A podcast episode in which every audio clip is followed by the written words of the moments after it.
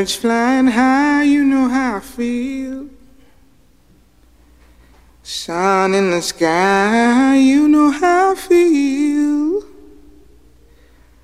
Breeze drifting on by, you know how I feel. Herzlich willkommen bei Freiheit Deluxe. Heute habe ich einen ganz besonderen Gast, Yoko Tawada. Sie ist eine Autorin, die mich schon seit Jahrzehnten fasziniert, weil sie für mich Freiheit verkörpert, lebt, über Sprache und Fantasie ihren eigenen Weg geht. Sie fiel mir immer auf, jahrzehntelang, weil von ihrem Tun und Reden so ein Funke Magie ausgeht. Ihre Geschichte, ihr Umgang mit Sprache löst das aus. In ihren Büchern gelingen Yoko Tawada wirklich unerhörte Dinge. Etwa macht sie aus dem Bären Knut, den wir alle kennen von den Panoramaseiten der Zeitungen, plötzlich große Literatur. Lange bevor Nachhaltigkeit und Klima durch Fridays for Future in aller Munde waren, schrieb Yoko Tawada ein Buch über eine Umweltkatastrophe Fukushima. Sie beschreibt in diesem Buch, wie solche Ereignisse eine Gesellschaft in die Isolation treiben, wie sie das Gefüge zwischen den Generationen durcheinander bringen. Und Isolation, das ist etwas, ein kollektives Erlebnis, das wir in Deutschland durch Corona auch kennengelernt haben. Für die Übersetzung dieses Buches Zen-Boote erhielt Yoko Tawada den US-amerikanischen National Book Award. Und ich freue mich wahnsinnig, dass sie jetzt bei mir zu Gast ist in Freiheit Deluxe. Herzlich willkommen, Yoko Tawada. Ich freue mich auch, hier dabei zu sein, mit Ihnen zusammen in ein Wohnzimmer zu sitzen. Ja, das ist unsere kleine, unser kleiner Traum. Im Wohnzimmer oder auf dem Balkon ja. ähm, oder an irgendeinem Ort, an dem wir spazieren vielleicht und über Freiheit nachdenken. Über Freiheit. Sie haben wunderbarerweise, als wir sagten, jeder Gast bringt sein Thema Freiheit mit. Sein erstes Zitat haben Sie uns gleich fünf geschickt. Fünf tolle Zitate und ich hatte die Qual der Wahl und konnte so drei rauswerfen. Aber von zweien konnte ich mich nicht trennen und die haben Sie uns mitgebracht. Wollen Sie uns mal das erste vorlesen, den ersten Aphorismus? Ja, gern. Eine freie, wirklich neue Aussage klingt manchmal provokativ, zerstörerisch oder feindselig. Wer frei ist, muss deshalb damit rechnen, gehasst zu werden. Das finde ich sehr, sehr, sehr spannend. Wer frei ist, muss damit rechnen, gehasst zu werden. Wieso haben Sie das für sich als ein Zitat für Freiheit gewählt? Ja, weil frei zu sein klingt erstmal so ähm, positiv. Ohne, also frei zu sein ist ein Weg vom Problem, aber das stimmt nicht. Wenn man dann das, was jetzt als normal oder Norm gilt, widerspricht und wirklich frei etwas sagt, das kann die Leute entsetzen. Ja? Und das ist ja eine Leistung, eine Arbeit, frei zu sein. Man kann nicht man kann nicht damit rechnen, dass alle sofort sagen, ja toll, du bist freier als wir. Das finden wir alle gut. Und dass man sofort so ähm, Zustimmung und sogar Liebe kriegt, das ist gar nicht der Fall. Ja, aber das fasziniert mich deswegen, weil wir ja heute eher gewohnt sind zu sagen, ähm, Hassrede, Hate Speech, Shitstorm. Also wir gehen davon aus, dass eigentlich diese Empörung schon sozusagen ein Negativsymptom ist, dass die Gesellschaft nicht mehr diskutieren kann. Und Sie sagen jetzt umgekehrt, Freiheit ist einfach eine solche Provokation, dass wir auch gar nicht damit rechnen können, dass die Außenwelt das sozusagen gesittet entgegennimmt. Ja, genau. Und zwar als Jugendliche habe ich Rockmusik gehört und diese amerikanische Rockmusiker mit langen Haaren und also als Mann lange Haare, bunte Klamotten, elektronische, so zerstörerische Geräusche. Das war ein Symbol für die Freiheit, toll. Aber das als Konsumprodukt kam nach Japan als etwas, was alle toll, toll fanden und ja, große Zustimmungen unter den jungen Leuten gefunden hat. Aber dann habe ich in, in, komischerweise im Musikunterricht gehört, dass Josef Haydn die Symphonie mit Paukenschlag, ja, dass das, das Publikum so mhm. entsetzt hat. Viele haben den Saal verlassen und er war gehasst in dem Moment und er war ich dachte, wow, das sowas, die klassische Musik, was wir heute als äh, angenehm und witzig empfinden, das konnte die Leute damals tatsächlich entsetzen. Das heißt, mhm. das heißt, wenn das vorbei ist, wenn das in der Vergangenheit ist und wir können das schon als als Teil der etablierten Kultur ansehen, dann ist alles in Ordnung. Aber wer jetzt in diesem Moment etwas Neues sagt, ja, was noch nicht so bekannt ist. Das konnte die Leute entsetzen. Ja, und dann, das kann auch als Hass zurückkommen. Was mich fasziniert, glauben Sie, man muss das aushalten? Also finden Sie es ein Thema der Freiheit, dass wir eben dann nicht dauernd sagen, man muss die Hassrede, die das, was einem entgegenkommt, ne, ich meine jetzt nicht lebensbedrohliche Angriffe, sondern auch wirklich diese Empörung, die man normal als Shitstorm beschreibt, muss man das dann auch lernen auszuhalten, wenn man in die Öffentlichkeit geht als Künstlerin und auch sagt, ich riskiere diese Provokation, weil ich mir so viel Freiheit erlaube? Ich finde der Angriff im Internet ein bisschen extrem. Solche Formen ist dann also erstmal anonym und feige und zweitens, wenn da nur eine kleine Gruppe ist, die gegen etwas ist, sieht im Internet manchmal so groß aus und man hm. sieht nicht die Verhältnisse. Und wenn jemand im Konzert sitzt und mit dem eigenen Leib den Konzertsaal verlässt, das finde ich auch mutig vom Publikum. Und das ist okay, weil das ist ja, man steht auf die eigene Meinung und das druckt aus und das ist zwar stressig oder traurig für den Künstler, aber das muss man aushalten können. Ja? Aber mhm. so ein, so ein, so ein Bombardieren mit irgendwelche Hass, Hassmessages im Internet, das finde ich nicht gut. Das ist, das muss man nicht aushalten können. Das ist falsch.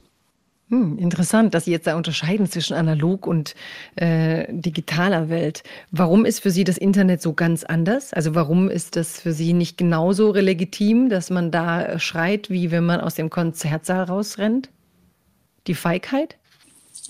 Ja, ich finde, die Möglichkeit für Gespräche muss offen bleiben. Das heißt, wenn jemand einseitig nur Hass hinwirft, ja, und da entsteht ja auch kein Gespräch und auch nicht eine Einsicht oder Veränderung der Geschmack, äh, Meinungen über diese Kunst und so weiter.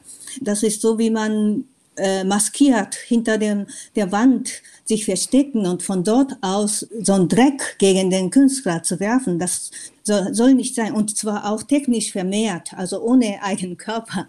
Aber wenn man dann im Konzertsaal sitzt und die, findet die Musik entsetzlich und dann geht man nach Hause, das ist, das ist voll in Ordnung, obwohl das ja sehr unangenehm ist. Und vor allem, was ich schlimm finde, ist natürlich, der Künstler äh, rechnet in dem Moment nicht unbedingt damit. In allgemein schon, aber Haydn wollte ja auch nicht Leute entsetzen, sondern nur äh, eher wachrütteln. Ja, die sind so verschlafen, da müsste man doch mit dem ja.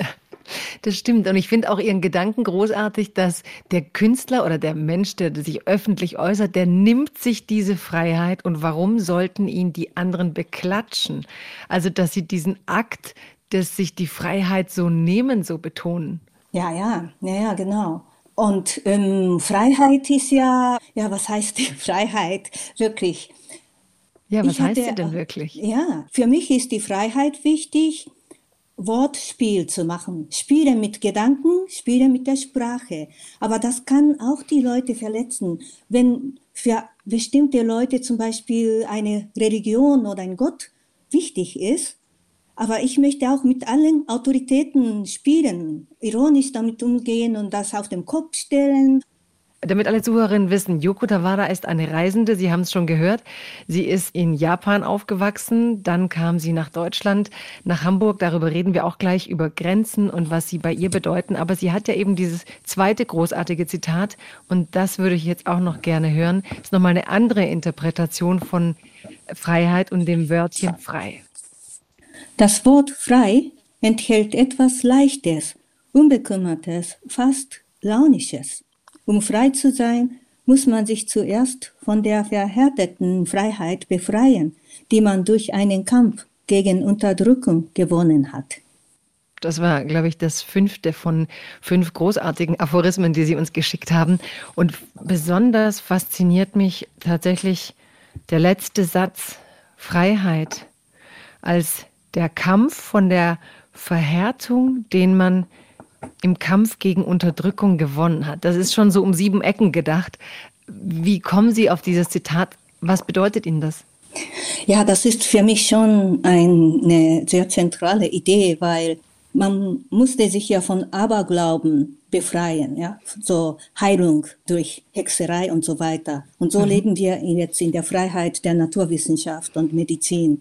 Aber wir können trotzdem nicht so also Gespenster zum Beispiel, die Gespenster könnten ja gar nicht existieren. Und auch Heilung durch gute Gedichte lesen. Genau, der Goethe hat behauptet, wenn man bestimmte Gedichte jeden Tag laut vorliest, dann kriegt man reine Haut, junge Haut oder so. Mhm. Ja, das sind die Sachen, die man zuerst nicht durch Naturwissenschaften belegen kann, aber durchaus interessante Ideen und die, man, es könnte sein, dass die Naturwissenschaft eines Tages dahin kommt. Und bis dahin ist so eine Grauzone, für die die Literatur auch zuständig ist, weil man weiß ja nicht, vielleicht stimmt es. Aber was wichtig ist, erstmal diese Gedanken als, als Erweiterung unserer Fantasie.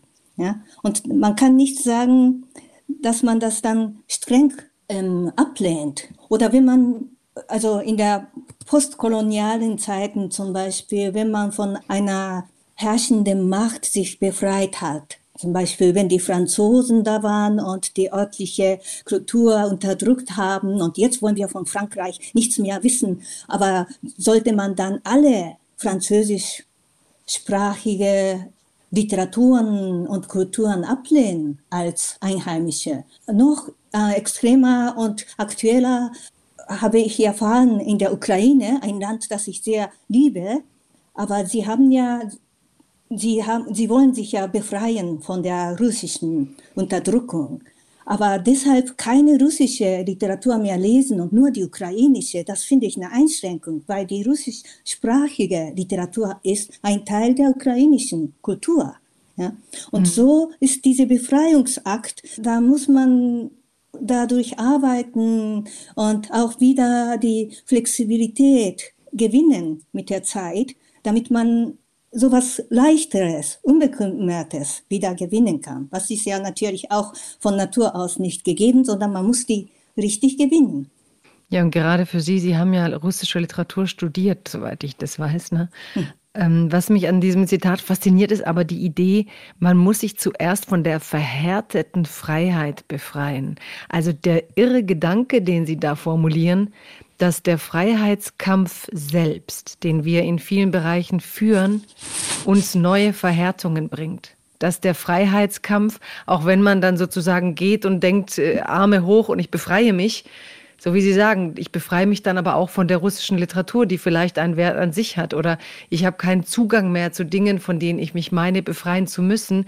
Und Freiheit, das ist bei Ihnen für mich auch immer so die Freiheit, einen Stoff zu wählen, von dem man teilweise gar nicht geglaubt hätte, dass er so viel geben kann. Also Sie haben, ich habe im Vorfeld gesagt, gibt es ein Buch, über das Sie unbedingt reden möchten.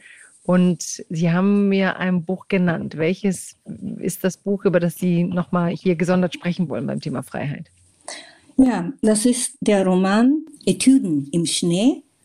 Und zwar deshalb, weil die Protagonisten Eisbären sind. Und in Europa heute ist es zwar nicht verboten, aber nicht üblich, die Tiere als Hauptfiguren zu nehmen, wenn das kein Kinderbuch ist. Also die Tiere sind Kindersache oder erwachsene Menschen, die die Natur schützen. Ja, aber die Tiere als, als Hauptfiguren, das ist durch den, wahrscheinlich in der Geschichte Europas, durch den Christentum und auch durch die Aufklärung ähm, in den Hintergrund gerückt. Aber mein Lieblingsautor, Franz Kafka, hat viele Tiergeschichten geschrieben. Und ich fand auch von früher, der Antike, Metamorphosen und so weiter. Da war die Grenze zwischen Menschen und Tiere flüssiger. Und dass man, natürlich können wir nicht so äh, uns vorstellen, was eine Katze oder ein Hund denkt. Aber können wir das? Denn können wir wirklich uns vorstellen, was unsere Eltern denken? Ja, wenn Sie Franz Kafka sagen, ich habe äh, beim Einstieg schon in Etüden in Schnee gedacht, dass es mich ein bisschen an Gregor Samsa erinnert. Ne? Dieser Körper, der plötzlich da ist und in der Welt erwacht. Nicht in dieser Dissoziation Mensch-Tier, aber eben in diesem Erwachen als Tier in der Welt. Ähm, wie diese Fantasie, wann haben Sie damit angefangen, mit Ihrer Fantasie in Tiere zu steigen? Und was war für Sie die Freiheit, sozusagen den menschlichen Modus zu verlassen beim Schreiben? Also Tiere haben mich schon immer interessiert äh, seit der Kindheit, aber so explizit Tiere hm, habe ich vielleicht nicht ja, als Protagonisten gehabt. Und das hat einen ähm, Anlass, dass ich dann in der Zeitung und zum Teil auch in der Boulevardzeitungen sehr viele Artikel über Eisbären, also Knut, als Knut sehr beliebt war, gelesen Der Berliner hab. Knut, ne? Ja. ja, Berliner Knut, der von seiner eigenen Mutter abgelehnt wurde und mit den menschlichen Händen groß werden musste. Und diese Drama wurde so in einem menschlichen politischen Kontext immer eingebettet berichtet. Und das fand ich sehr interessant. Das Interessanteste war, dass da irgendwo stand, die Mutter von Knut hat den Sohn abgelehnt, weil sie im Sozialismus äh, gelebt hat und die Mutterinstinkt verloren hat und so. Und dachte, aha, die Eisbären im Sozialismus, leben sie anders? Denken sie anders? Oder die Pfleger von Knut, ein junger Mann, er wurde als die männliche Mutter der Nation als Star dargestellt. Und das sagt ja auch sehr viel über unsere Gesellschaft, weil das eine Mutter natürlich auch ein Mann sein kann und dass das Kind und die Eltern nicht zur selben Spezies äh, gehören müssen. Das, das Adoptivkind ist ja noch harmlos, aber das ist mhm. ein anderes Säugetier, ja. Und dass das auch funktioniert. Also das ist ja doch ein Schritt, sehr fortschrittliche Vorstellung von der Mutter. Und ja, vieles also fand ich sehr interessant, dass die Tiere auch als ein Teil von der Geschichte, menschlichen Geschichte und Politik leben, in unserem Diskurs zumindest. Und nicht Tiere sind immer Tiere seit der Steinzeit und so weiter, sondern sie sind durchaus in unserem Kontext präsent. Und das wollte ich dann, deshalb wollte ich drei Generationen Eisbären erleben den Sozialismus, die Wende, Wiedervereinigung und Berlin nach der Wende. Wie würden diese Ereignisse in Ihren Augen aussehen? Da, darüber wollte ich ein Buch schreiben. Mhm. Die Migrationseisbären, ne, die dann sozusagen unsere Labels aufgetopft hatten. Wenn wir über Freiheit nachdenken, wir hatten da auch mal drüber gesprochen, wie nimmt der Mensch dieses Tier in seine Gesellschaft? Also wie viel Freiheit erlauben wir und was sind so Ihre ersten Beobachtungen, wenn Sie sich erinnern, Ihre Erfahrung an, wo menschliche Zivilisation auf Tiere trifft und auf deren Art zu sein? Was sind da so die stärksten Erinnerungen, die Sie haben? Ich kann zwei Sachen erzählen. Meine erste Erfahrung als Kind in Japan und meine erste in Deutschland, als ich als 22-Jährige nach Deutschland kam. Als ich Kind war, gab es schon Haustiere, aber also Hunde und Katzen und so weiter, aber sie waren, sie waren relativ frei. Sie haben schon zu Hause gegessen, aber dann hauten sie wieder ab. Es gab nicht unbedingt Leine und auch keine Hundschule, sondern sie machten halb Dinge, die nicht ganz vielleicht, aber ziemlich Dinge, die sie machen wollten. Und dann kam Moskauer Zirkus, Staatszirkus, sehr bekannt, nach Tokio und ich bin, ich habe ich hab gesehen, dass kleine Bären ein Dreirad fuhren und sehr geschickt und machten auch wahrscheinlich noch andere Dinge. Und ich zum ersten Mal dachte ich, was, was macht das Bärchen? Wieso ist das dann freie Wille vom Tier oder ist das Tier gezwungen oder ist das ein Ergebnis von Tricks, dass das so aussieht? Und das hat mich sehr, sehr beschäftigt. Ja. Die freie Willen der Tiere. Was würden sie tun, wenn, wenn wir. Dass wir als Menschen auch auf diese Tiere einwirken, so dass sie das tun, was uns fasziniert, ja? Genau. Genau, das habe ich bei Knut zum ersten Mal gesehen. Eisbären sind ja eigentlich nicht so süß. Sie, sie haben ja keinen Kontakt mit den Menschen. Aber Knut war von Anfang an beobachtet von den Menschen. Und ich hatte das Gefühl, dass Knut extra süße Bewegungen machten für das Publikum. Und ich dachte, das kann nicht sein. Aber wir sind ja auch nicht anders. Wenn wir Autoren Lesungen machen oder Schauspieler noch extremer auf der Bühne agieren, dann das Publikum freut sich oder ja, das spürt man auf den Körper und man reagiert unmittelbar darauf. Und da als gemeinsames Werk zwischen dem Publikum und Künstler entsteht die, die Kunst. Das ist ja nichts Schlimmes, aber, aber frei sind wir nicht. Ja, genau. Was ich frage ich mich auch gerade, was sagt das über unsere Freiheit nach, wenn wir eigentlich so wie ähm, konditionierte Pavlovsche Hunde, also wenn wir sehen, das gibt Anerkennung, dann sozusagen konditionieren wir uns in diese Richtung. Und ich muss auch dran denken, die sozialen Medien, äh, man hat ja teilweise eben nur noch diesen äh, Daumen hoch. Also die designen ja auch ihre Flächen nur in die Richtung von Zustimmung, Lob. Ist das dann vielleicht sozusagen der große Trick, wie man unser Verhalten steuert, dass man, indem man eine Gesellschaft schafft, indem man alle darauf ausrichtet, wo kriege ich den größten Applaus, ähm, einfach mit so einem ganz grundlegenden Instinkt von uns spielt, von nicht nur uns Menschen, sondern uns Lebewesen, wenn Sie beobachten, dass sogar Knut das hatte oder Tiere im Zirkus, die aber natürlich teilweise auch krass erzogen werden dahin. Aber dass wir so hungrig sind nach Anerkennung und nach Zustimmung, was sagt das? Wie frei sind wir überhaupt? Ja, das ist das. Wenn wir in uns keine Prinzipien, keine Philosophie haben, wonach wir uns orientieren, dann gibt es nur Zustimmung oder Ablehnung und als Maßstabe, ob das gut ist, was wir tun. Und das sollte nicht sein. Es gibt ja auch, also zum Beispiel in Japan gibt es leider sehr wenig staatliche Unterstützung für Kunst.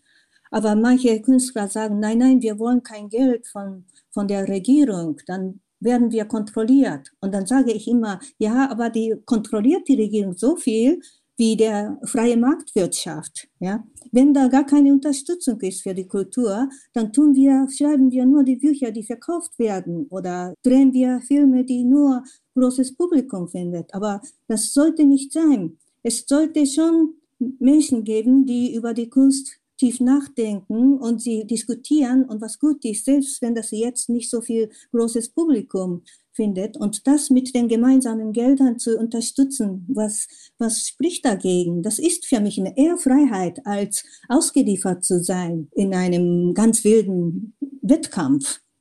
Das ist aber auch eine spannende Frage, wenn wir jetzt an Corona denken und wie Kultur so verschwunden ist, weil ja alle Kulturräume zu waren und weil man auch die Buchläden teilweise zu waren. Und wenn Sie sagen, wir brauchen diese Freiheit, diese Kultur zu verhandeln, wozu brauchen Sie wir? Was glauben Sie, welchen Teil von uns als Mensch spricht das an oder weckt das zum Leben? Hm. Ich glaube, die Kunst, besonders kann ich von der Literatur und Theater sprechen, sie schaffen eine so eine Zwischenrealität, weil wir jetzt gar kein Theater und haben, ähm, haben wir nur die angebliche Realität, die aus Fakten und Zahlen besteht, ja, und keine andere. Und dann auf der anderen Seite haben wir Verschwörungstheorien, die vollkommen ohne Wissenschaft, ohne Kulturgeschichte Hirngespinst die und schädlich sind.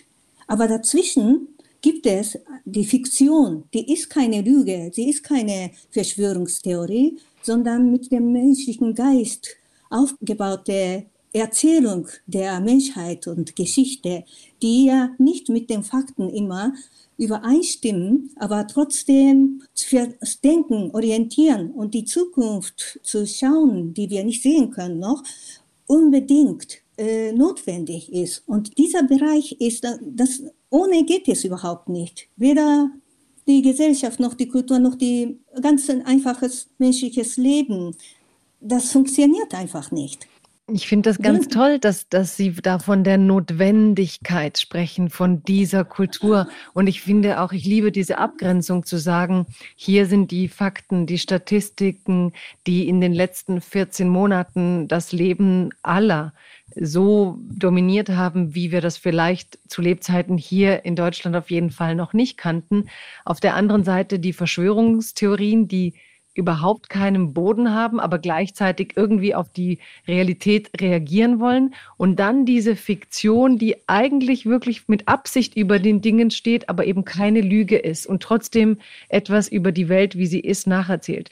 Und es ist eine Notwendigkeit, das fasziniert mich jetzt. Und gleichzeitig habe ich Sätze wie die von Philip Roth im Kopf, der gesagt hat, ähm, in 20 Jahren wird der Stellenwert des Romans ungefähr so sein wie der eines Gedichtes diese Notwendigkeit, die wir Künstlerinnen oder Künstler, Schriftsteller, Schauspieler sehen, ist die gesellschaftlich wirklich noch da, auch nach so einem Jahr, wo man gesagt hat, auch 14 Monate ohne Künste, das ist ja nicht überlebenswichtig und das ist zu, zu schwierig fürs Risiko. Gibt es wirklich diese Notwendigkeit? Müssen wir sie verteidigen oder wird sie verdeckt? Für mich ist ein Rätsel, wo wir, wieso das so am Verschwinden ist, wenn teilweise jedem, der es ausübt und lebt, so klar ist, dass es eine Lebensnotwendigkeit ist. Also so wie Immendorf sagte, die Kunst muss uns zur Kartoffel werden. Also eigentlich müsste es ganz selbstverständlicher Bestandteil eines jeden Lebens sein. Also ich würde sagen, das Gedicht ist heute auch immer noch sehr wichtig. Ne? Aber es hat nicht den Stellenwert. Also es ist wichtig und es hat ein, eine, eine Welt, in der es einen Stellenwert kriegt, aber Natürlich ist es ein kapitalistisches Kriterium, aber man kriegt eben wenige Menschen mehr dazu, dass sie sagen, ich brauche jede Woche ein Gedichtband, um zu überleben, ja?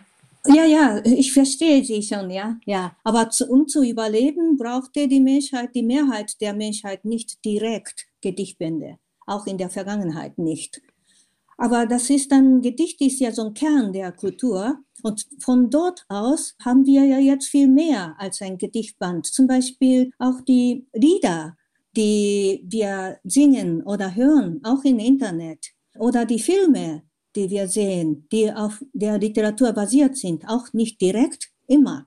Das sind die Erscheinungsformen der Kulturen, die wir durchaus konsumieren und ohne die wir nicht leben als Tatsache, die kommen ja auch alles aus der Literatur und die ist präsent, nur hat verschiedene Formen. Und auch die Grenze zur Popkultur oder hoch und niedrig sind da aufgehoben, vielleicht gemischter und vielfältiger. Also es gibt vieles. Aber was ist dann da im Kern? Weil nur die oberflächliche Erscheinungsformen, die werden nicht so entstehen. Und wenn, dann langweilig. Die Leute werden sie auch, egal wie, wie leicht konsumierbar sie sind, sie sind langweilig, dann, die brauchen die Leute auch nicht. Ja, woher kommen die? Aus welcher Tradition kommen sie? Wo ist der Kern? Und da liegt für mich immer noch die Literatur, auch besonders Gedicht. Mhm, das stimmt. Und wenn wir das jetzt aber kombinieren mit Ihrer Beobachtung aus der Tierwelt, dass wir so leicht konditionierbar sind zum Applaus hin, zum Erfolg hin, zum Zuspruch hin. Wie kann die, die Literatur, die Fiktion ihre Autonomie verteidigen? Freiheit hat für mich zumindest auch was mit Autonomie zu tun. Wie können wir das verteidigen? Ja, das ist eine gute Frage. Aber wie ich im zweiten Aphorismus gesagt habe, wenn man nur die Autonomie verteidigen will und zu hart dabei wird und sagt, mich interessiert überhaupt nicht, was die Gesellschaft braucht, was die Leute lesen wollen und so weiter, dann könnte die Literatur auch aussterben. Also, dass man sofort einen Klick kriegt, also Zustimmung kriegt, das ist nicht gut. Aber die Literatur entsteht doch auch zwischen dem Autoren und die Gesellschaft um ihm herum, was sie braucht, was sie jetzt ausdrücken will und so weiter. Und wenn die sagt, ja, genau das wollten wir sagen, diese Zustimmung ist durchaus nicht so abzulehnen. Aber wichtig ist, nach außen offen zu sein, also jetzt für den Schaffenden, für den Künstler, nach außen offen zu sein und trotzdem die eigenen Prinzipien zu behalten. Und das ist eine Balanceakt das ist nicht einfach. Niemand kann so genau sagen, wo ist die Grenze, wo ist zu viel, äh, zu viel Anpassung und wo ist dann sich selbst. Also sich selbst ist ja schon eine Illusion, das gibt's nicht. Wir sind ein kollektives Wesen, sowieso auch, wenn, was ich da meine Gedanken kommen ja auch nicht alles aus mir, sondern und aus dem, was ich gelesen habe, was ich mit den Leuten diskutiert habe, so wie jetzt mit Ihnen auch. Und daraus kommen die Gedanken. Und daher, daher ist es ein permanenter Austausch, nur dass man nicht zu leicht etwas macht, was, die, was Geld oder heutzutage noch, noch wichtiger Zustimmungen kriegt. Dafür Ah, ja, was kann man tun? Ja, ich habe Ihre Frage noch gar nicht beantwortet. Ja. nicht, nicht wirklich, aber es macht nichts. Ich gehe gern mit Ihnen spazieren. ja, ja, ja, ja.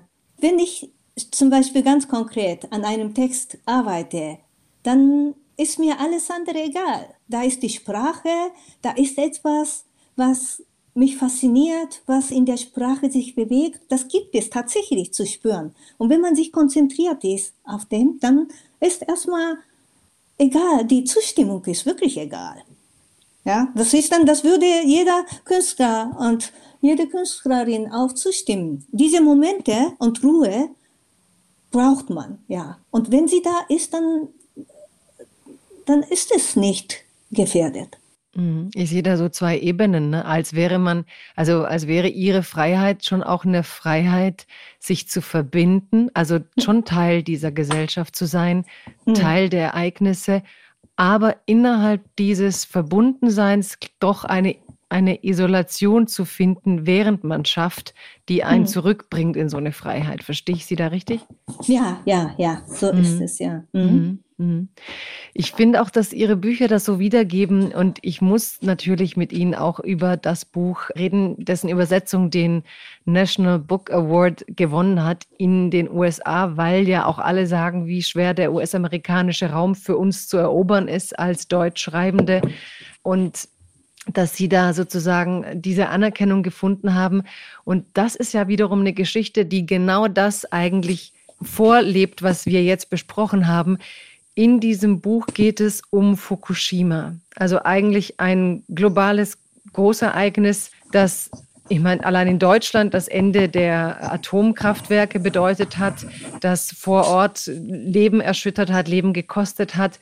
Und gleichzeitig steigen sie aus dieser realen Erzählung in die Fiktion, in diese Übersetzung. Und würden Sie uns ein bisschen erklären, also dass auch unsere Zuhörer das mit, mitbekommen?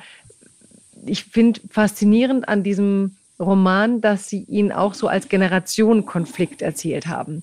Und das fasziniert mich jetzt in Corona-Zeiten unglaublich, denn wir haben ja jetzt fast in Teilen eine Rhetorik von wirklich Kampf der Generation gegeneinander. Klima, alt gegen jung, Impfungen, alt gegen jung. Und in Ihrem Roman von 2014 entwickeln Sie da schon diese Fiktionen, dass sich das Gefüge von jung, alt und die mittendrin völlig verschoben hat. Wie kamen Sie da auf diese Problematik? Das zeigt ja, wie nah Sie eigentlich an so faktischem Geschehen sind und trotzdem die Übersetzung in die Fiktion leisten, also die Freiheit haben, die Realität auch wieder loszulassen.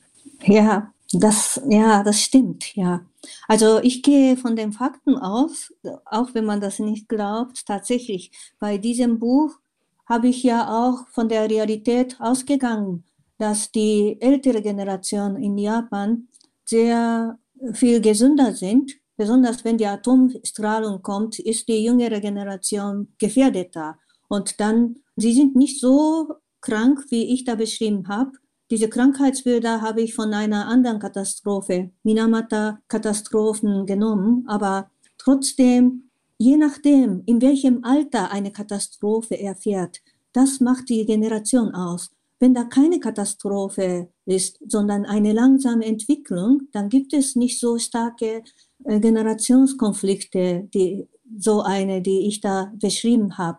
Aber ob man das als Kind erlebt oder als Jugendliche, als, als alter Mensch, das macht dann äh, einen Unterschied. Welchen? in diesem Buch habe ich dann ähm, zum Beispiel, jetzt sehe ich ja, wenn die Kinder nicht zur Schule gehen können, richtig ein Jahr lang, oder wenn ein Student im Erstsemester noch nie die Uni gesehen hat und wieder zurückkehren müssen zum Elternhaus und dort nur online ihre Kommilitonen kennenlernen können. Das tut mir wirklich leid, ja. Wenn ich daran denke, was ich in diesem Alter erle erlebt habe, das ist so fundamental und wichtig.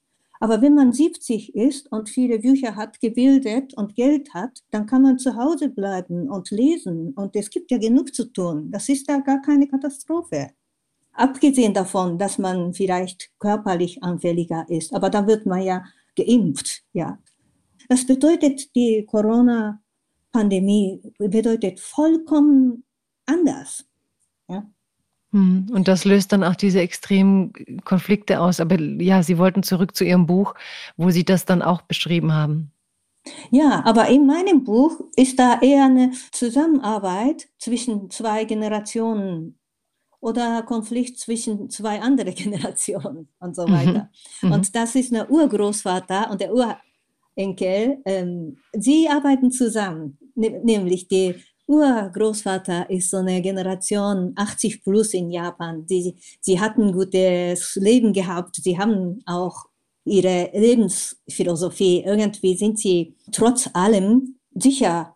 Sie fühlen sich sicher und sie wollen eigentlich die ganze Industrialisierung, die sie als junge Menschen gelebt haben, sie haben es nicht nötig. Also sie wollen das eigentlich nicht haben. Und sie helfen wiederum, sie sind gesünder als die junge Generation, die auch ohne Fukushima in Japan, die Kinder spielen ja weniger draußen und sie haben weniger Kraft und sie können auch nicht alles essen. Sie haben Allergie und so weiter. Diese schwächere junge, ganz junge Generation, sie, sie haben aber etwas, ähm, sage ich mal in meinem Buch zumindest, eine einen offenen Geist. Sie können alles akzeptieren. Sie finden nicht, dass wenn jemand krank ist, dass der da sofort behindert ist oder weniger wert ist. Es gibt viele unterschiedliche Formen von Schwäche und die können das einfach so akzeptieren und entspannt, obwohl sie krank sind im Vergleich zum Urgroßvater. Und die beiden Generationen arbeiten zusammen.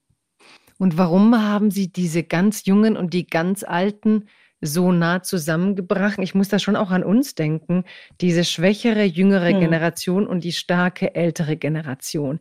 Ich meine, ich denke das jetzt bei hm. Corona auch ganz oft, diese alte Generation, die ich würde jetzt mal sagen, schon noch sehr darwinistisch hier durch diese Krise geht, denn die Forderung war klar, wir müssen die Älteren schützen, aber jetzt sind die Impfungen da, dann schaut die Generation schon danach, dass sie jetzt nicht AstraZeneca kriegen, sondern den besseren Impfstoff. Also die sind robust in so einem Überlebenskampf. Man merkt, Sie haben das jetzt gerade beschrieben, als Sie sind jetzt hier nicht Urgroßeltern und Urenkel, aber ältere und jüngere und gleichzeitig jüngere, die Sie sagen, die schwächere Generation, die aber stärker ist darin, Schwäche auszuhalten.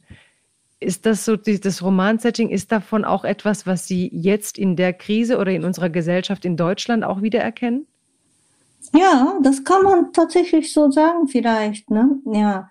Was anders ist, natürlich, ich finde jetzt in den letzten Monaten sehr, also Generationskonflikt auch sehr inszeniert oder gehetzt oder übertrieben, weil, weil das kein Krieg ist. Weil in, bei einem Krieg gibt es immer Gegner. Und bei der Weltpandemie, es gibt keinen Feind. Und es wird dann, ohne Feind kann der Mensch nicht leben. Und da werden dann irgendwo muss der Konflikt, Konflikte gibt es zwar immer, aber so konzentriert gegen, also Generation, das finde ich eher problematisch, ja, weil das ist ja, Corona ist nicht Generationsproblem an sich. Das ist eher, eher ein Problem, das man lösen kann dadurch, dass die Generationen zusammenarbeiten, natürlich Länder auch, aber das, das scheinbar funktioniert es einfacher, dass die europäischen Länder, also am Anfang nicht, aber jetzt miteinander zusammenarbeiten als die Generationen zusammen. Das wundert mich. Mhm, dass es da plötzlich zu so einer Rhetorik kam oder auch medial inszenierte Kampf gegeneinander. Ich finde, dass so ab dem Moment, wo es um, um das Impfen geht, habe ich das schon verstanden. Aber wenn wir auf eine andere Ebene gehen, das Klima, ne, die Freiheit der jungen Generationen, die Welt als Ort weiterhin als bewohnbar ansehen zu können. Das ist auf jeden Fall ein Generationenkonflikt, den ja im Moment dann das Bundesverfassungsgericht entschieden hat. Also aus dieser Warte wieder alte, junge haben ja diese starken Alten die Welt so extrem beansprucht, dass die Jüngsten jetzt sagen, hey, so wie ihr mit unserem Lebensraum umgegangen seid, ist für uns jetzt in zehn Jahren bald nichts mehr da. Also ist es, ich finde das in Ihrem Roman auch ein Stück weit prophetisch und, und, und interessant, dass man, dass man plötzlich merkt, ja, dass die Generationen nicht mehr so angeordnet sind, wie man sich das idealtypisch vorstellen würde. Ja, so wie man sagte, ich will, dass meine Kinder ein besseres Leben leben als wir, weil dann müssten ja alle alten Generationen plötzlich alles dran setzen, dass die Ziele der jungen Leute erreicht werden. Aber wir haben hier im Moment auch ähm, ja, diesen Generationenkonflikt durch die Klimakatastrophe, durch die Naturkatastrophe und auch in Ihrem Roman der Ausgangspunkt ist ja Fukushima. Also es brauchte Fukushima, damit die Älteren sagen in Deutschland, wir schalten jetzt die Atomkraftwerke ab. Ja, ja, das finde ich gut, dass diese Reaktion in Deutschland gab und in Japan weniger. Ja, leider, obwohl Japan der Betroffener war. Und das ist ein anderes Thema vielleicht. Aber zu der Klimakatastrophe wollte ich auch was sagen. Ich denke, dass die, wie kann ich das denn sagen? Also ältere Generation weniger über ihre Nachkommen gedacht haben, das stimmt nicht so. Nur sie haben nicht kapiert, dass die Umwelt so was Wichtiges ist für die Menschheit. Sie dachten, sie wollten Geld verdienen, Wirtschaft hochkurven, damit die nächste Generation das besser hat. Das war ihre Gedanken. Sie haben schon für die nächsten Generationen gedacht. Und die jüngere Generation, ich denke nicht, dass sie so egoistisch sind und denken, wir machen das nur für uns, sondern sie denken ja auch für die kommende Generation. Weil ne, das ist ja schon, das ist nicht so, also dass jede Generation nur für sich denkt, sondern eher machen die auch Fehler, wenn sie, also diese Wirtschaftssachen, mhm. ja, das mhm. ist ja auch typisch, dass man sagt, ja, das mache ich doch für euch, ja, dass, dass ich so hart arbeite und nicht für die Familie keine Zeit habe, sondern von morgens bis abends arbeite, Wirtschaftswundergeneration, ja, dass, mhm. dass die Wirtschaft so wichtig ist, deutsche Wirtschaft, Autoproduktion, damit ihr das besser habt. Ja. Das war die Gedanken, glaube ich.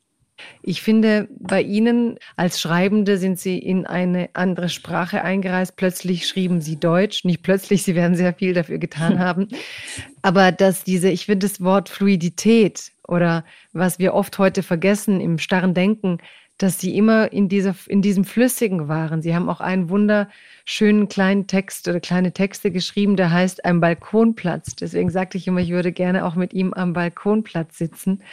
Und da schwankt Ihre Ich-Erzählerin von einer Identität in die andere. Also sie erzählt und sie ist gleichzeitig eine Frau, dann ein Mann, dann wird sie hetero oder homo, sie wird Kind oder erwachsen. Also es ist so ein bisschen, als gäbe es für sie diese normalen Grenzen, die unsere Freiheit einschränken, als versuchten sie so drüber hinweg zu fließen, als wollten sie diese Grenzen eigentlich wieder aufheben. Sie haben auch mal ganz schön gesagt, das fand ich toll, als man sagte, Sie sind ja eingewandert und sind über Grenzen gegangen.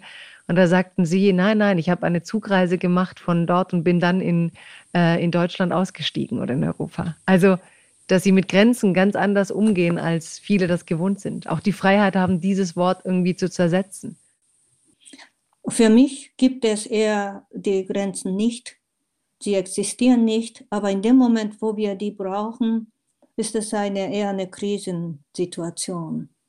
Und fluide Identität im Denken, im Leben ist mir auch sehr wichtig. Dafür muss man nicht unbedingt reisen, weil Lesen ist auch eine Reise. Insofern, wenn man liest, ein Buch liest, einen Roman und dann identifiziert man sich mit dem Protagonisten. Wenn dieser Protagonist ein Eisbär ist, dann ist man ja ein Eisbär. Und und ja, du, das ist für mich dann sehr wichtig. Wie fühlt sich das an für Sie, wenn Ihnen das gelingt? Also wenn Sie sagen, ich will Grenzen überwinden und flüssig, also fluide sein, wie fühlt sich das für Sie an? Ähm, ja, wie, ähm, also normal, normal ist das Beste. Mhm. Also angenehm, normal. So soll das sein. Ja. Und das andere, man wird im Alltag eher zu einer Identität gezwungen. Ja. Ähm, wenn man in der Gesellschaft ist, man wird als Frau betrachtet oder man wird gefragt, ja, als Japanerin, was denken Sie über so und so?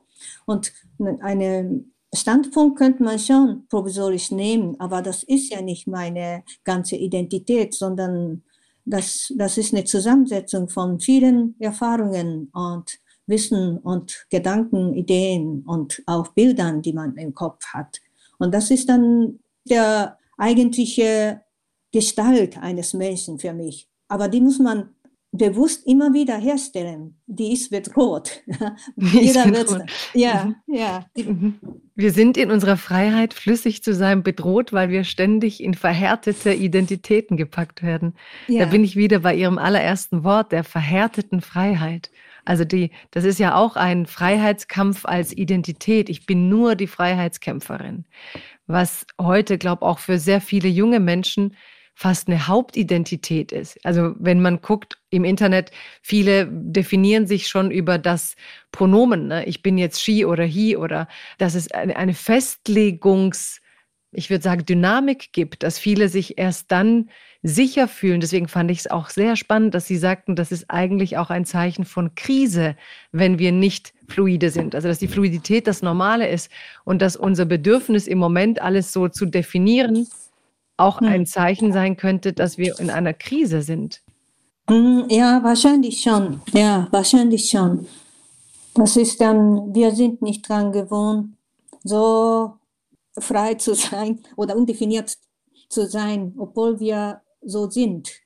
Aber in der Vergangenheit, in der Geschichte war die Zuschreibung einer Identität sehr stark und da konnte man sich dann nicht weiter Gedanken machen. Aber wenn sie dann erstmal eigentlich weg sind, dann fühlen sich, sich die meisten Leute nicht wohl, sondern, sondern unsicher. Und dann kommt dann eine Festlegung in einer Form, die auch nicht machbar ist. Auch die Identität der sexuellen Orientierungen oder Sexualität an sich ja auch. Ne? Also früher war ich ja, du bist doch Frau, dann musst du einen Mann lieben und du bist Frau, hundertprozentig und fertig. Dann durfte man gar, gar nichts dann dazu sagen. Aber wenn man heute sagen kann, Moment, ich bin eine Frau, aber liebe eine Frau oder ich fühle mich dienstags zumindest sehr männlich oder sonst was. ja.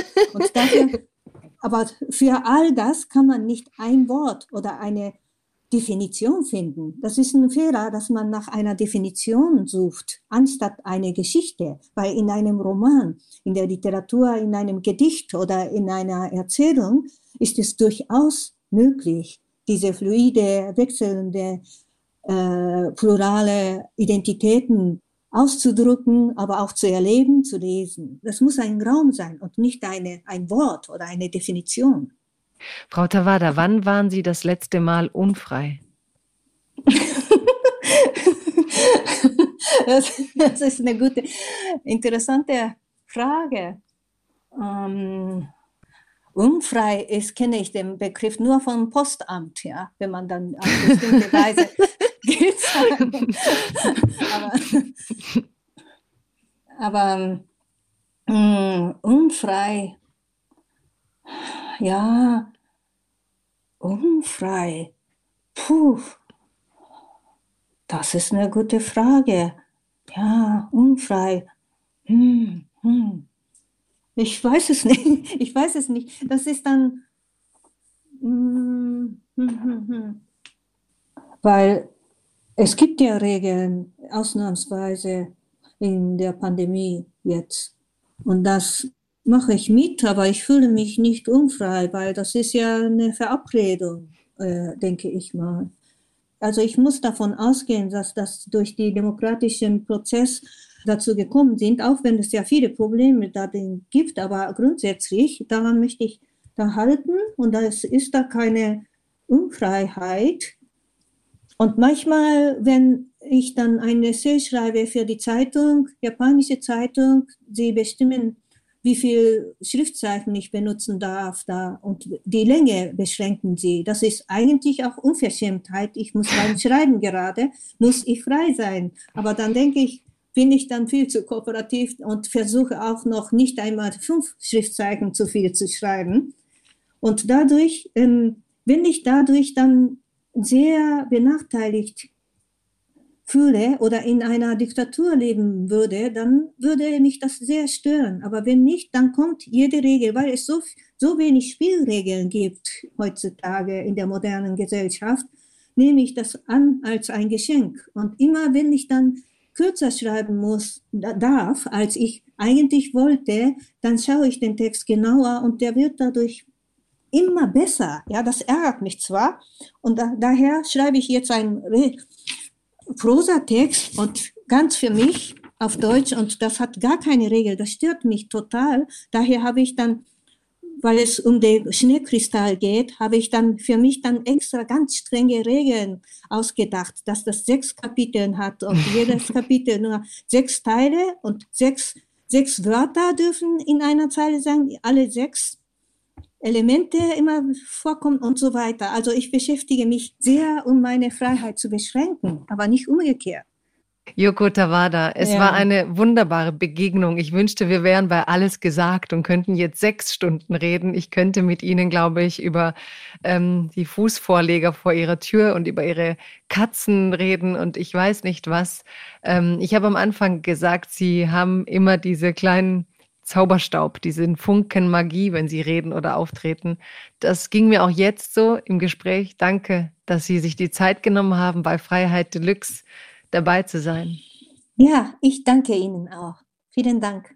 Ja, danke schön. Und ja, bleiben Sie fluide. Danke. Sie auch. Bleiben Sie gesund und fluide. Sie auch. Das war Freiheit Deluxe mit der Autorin Yoko Tawada.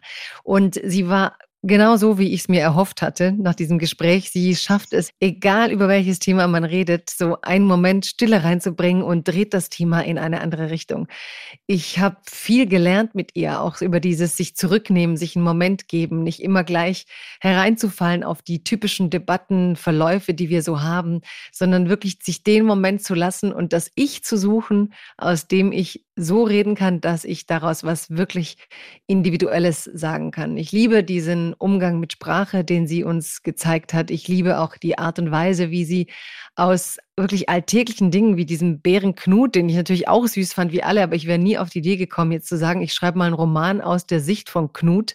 Und sie schafft es daraus sogar wirklich große Literatur zu machen und ja, dieses Wechselspiel zwischen Interesse an Fakten und Fiktion fand ich großartig, auch wirklich als Gegenpol gegen die momentane Idee, es gäbe eigentlich nur Fakten und Verschwörungsmythen.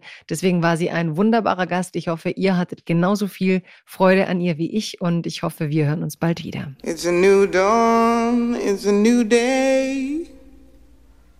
It's a new life for me. Freiheit Deluxe mit Jagoda Marinic ist eine Produktion des Hessischen Rundfunks in Kooperation mit dem Börsenverein des deutschen Buchhandels.